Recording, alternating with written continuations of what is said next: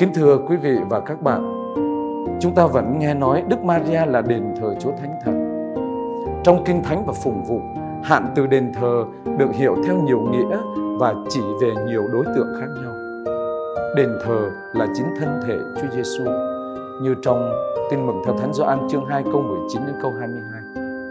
Và trong con người Giêsu ấy, tất cả sự viên mãn của thần tín hiện diện một cách cụ thể như được trình bày trong thư gửi giáo đoạn Colosse chương 2 câu 9. Giáo hội cũng được gọi là đền thánh.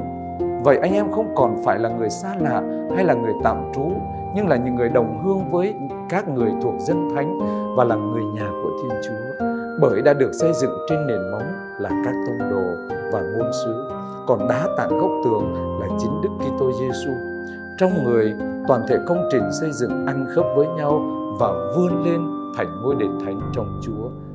Thư gửi giáo đoàn Epheso chương 2 câu 19 đến câu 21 và đền thánh cũng là cá nhân mỗi Kitô hữu. Cá nhân mỗi Kitô hữu cũng là đền thờ Thiên Chúa. Vì người ngự trong tâm hồn họ. Nào anh em chẳng biết rằng anh em là đền thờ của Thiên Chúa và Thánh Thần Thiên Chúa ngự trong anh em sao? Vì đền thờ Thiên Chúa là nơi thánh và đền thờ ấy chính là anh em. Như thư thứ nhất gửi giáo đoàn Corinto chương 3 câu 16 đến 17. Và cách đặc biệt hơn, chính Đức Trinh Nữ Maria Diễm Phúc là một ngôi đền thánh. Vì khi thụ thai con Thiên Chúa trong cung lòng trinh khiết, mẹ đã trở thành đền thờ thật của Thiên Chúa thật. Ngoài ra, khi mẹ ấp ủ lời Chúa trong lòng. Yêu mến Đức Kitô nồng nàn và trung thành giữ lời Ngài thì Chúa Con và Chúa Cha sẽ đến và ở lại với mẹ. Vì ai yêu mến Thầy thì sẽ giữ lời Thầy, Cha Thầy và Thầy sẽ đến và ở lại với người ấy. Và quả thật, bất cứ nơi nào ngôi thứ nhất và ngôi thứ hai của ba ngôi ngự trị thì cũng có ngôi thứ ba là Chúa Thánh Thần. Vì vậy, Đức Maria cũng là đền thờ của Chúa Thánh Thần. Trong truyền thống thực hành đức tin, theo các giáo phụ, lễ Đức Maria dâng mình vào đền thờ là hành động và tâm tình tôn vinh Đức Maria như là đền thờ mới và đích thực của Thiên Chúa. Cảm thức này đã hình thành và sống trong lòng hội thánh qua lời của các thánh.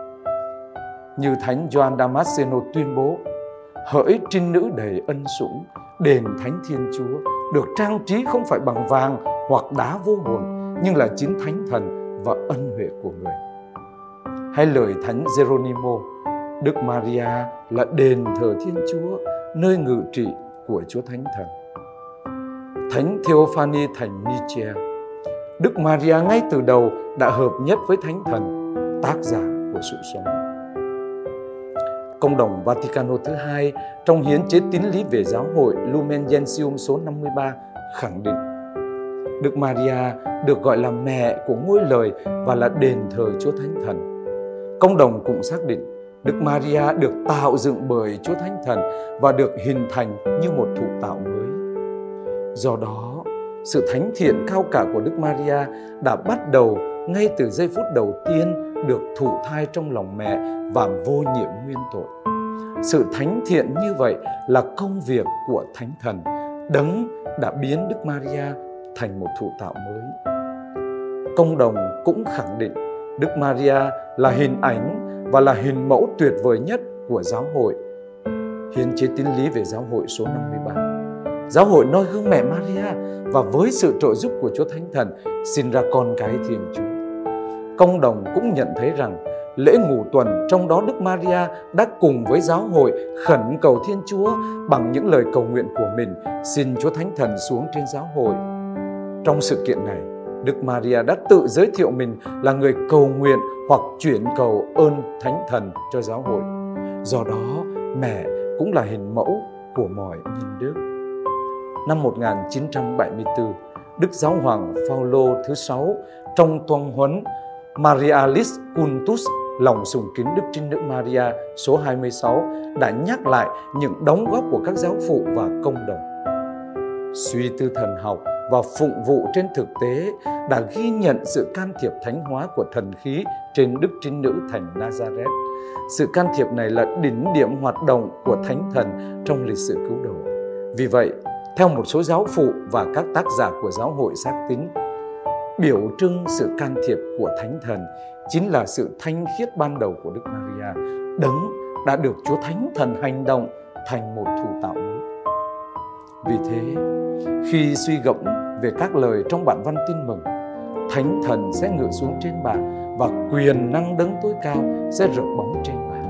Hay Đức Maria đã có thai do quyền năng Chúa Thánh Thần và người con bà cưu mang là do quyền năng Chúa Thánh Thần.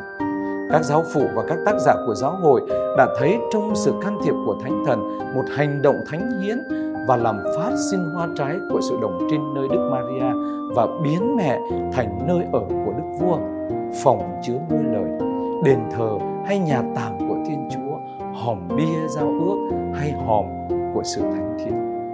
Và như thế, chúng ta thấy rằng Đức Maria là đền thờ Chúa Thánh Thần là vì thứ nhất, Thánh Thần đã phủ bóng trên Đức Maria để mẹ trở thành mẹ của con Thiên Chúa. Đây là kết quả đầu tiên của hành động thánh hóa của Thánh Thần. Quả thật, ngay từ giây phút đầu tiên khi Đức Kitô được thụ thai, Chúa Thánh Thần đã hiện diện với Đức Maria. Thánh Thần uốn nắn mẹ thành ngôi vị thanh khiết nhất của dân Thiên Chúa. Thứ hai, Thánh Thần loan báo tình mẫu tử thánh thiêng của Đức Maria. Mẹ là thánh mẫu, mẹ Thiên Chúa. Ngang qua bà Elizabeth đã tuyên xưng như thế.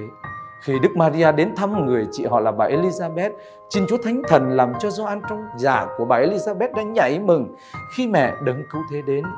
Và cũng chính ân sủng của Thánh Thần đã giúp cho bà Elizabeth nhận biết và công bố tình mẫu tử của Đức Maria. Mẹ Chúa tôi đến thăm tôi. Lời ca ngợi được tìm thấy trong Kinh Magnificat cho thấy chính Thánh Thần đã giúp mẹ đưa ra những bản tóm tắt về lịch sử cứu độ cho đến thời điểm đó. Và cũng chính Thánh Thần đã thôi thúc mẹ tiên báo về những sự kiện trong tương lai của lịch sử công độ. Thứ ba, Thánh Thần thiết lập tình mẫu tử thiêng liêng của Đức Maria dưới chân Thánh giá.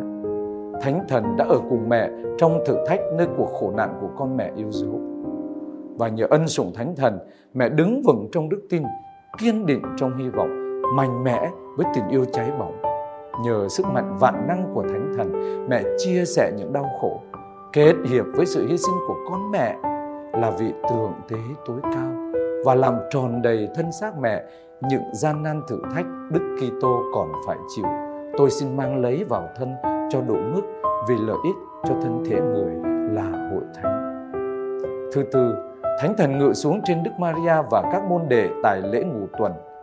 Sau phục sinh và thăng thiên của Chúa Kitô, chính Chúa Thánh Thần là đấng đầu tiên quy tụ Đức Maria và gìn giữ các môn đệ đang sợ hãi, thất vọng cùng nhau cầu nguyện trong 9 ngày.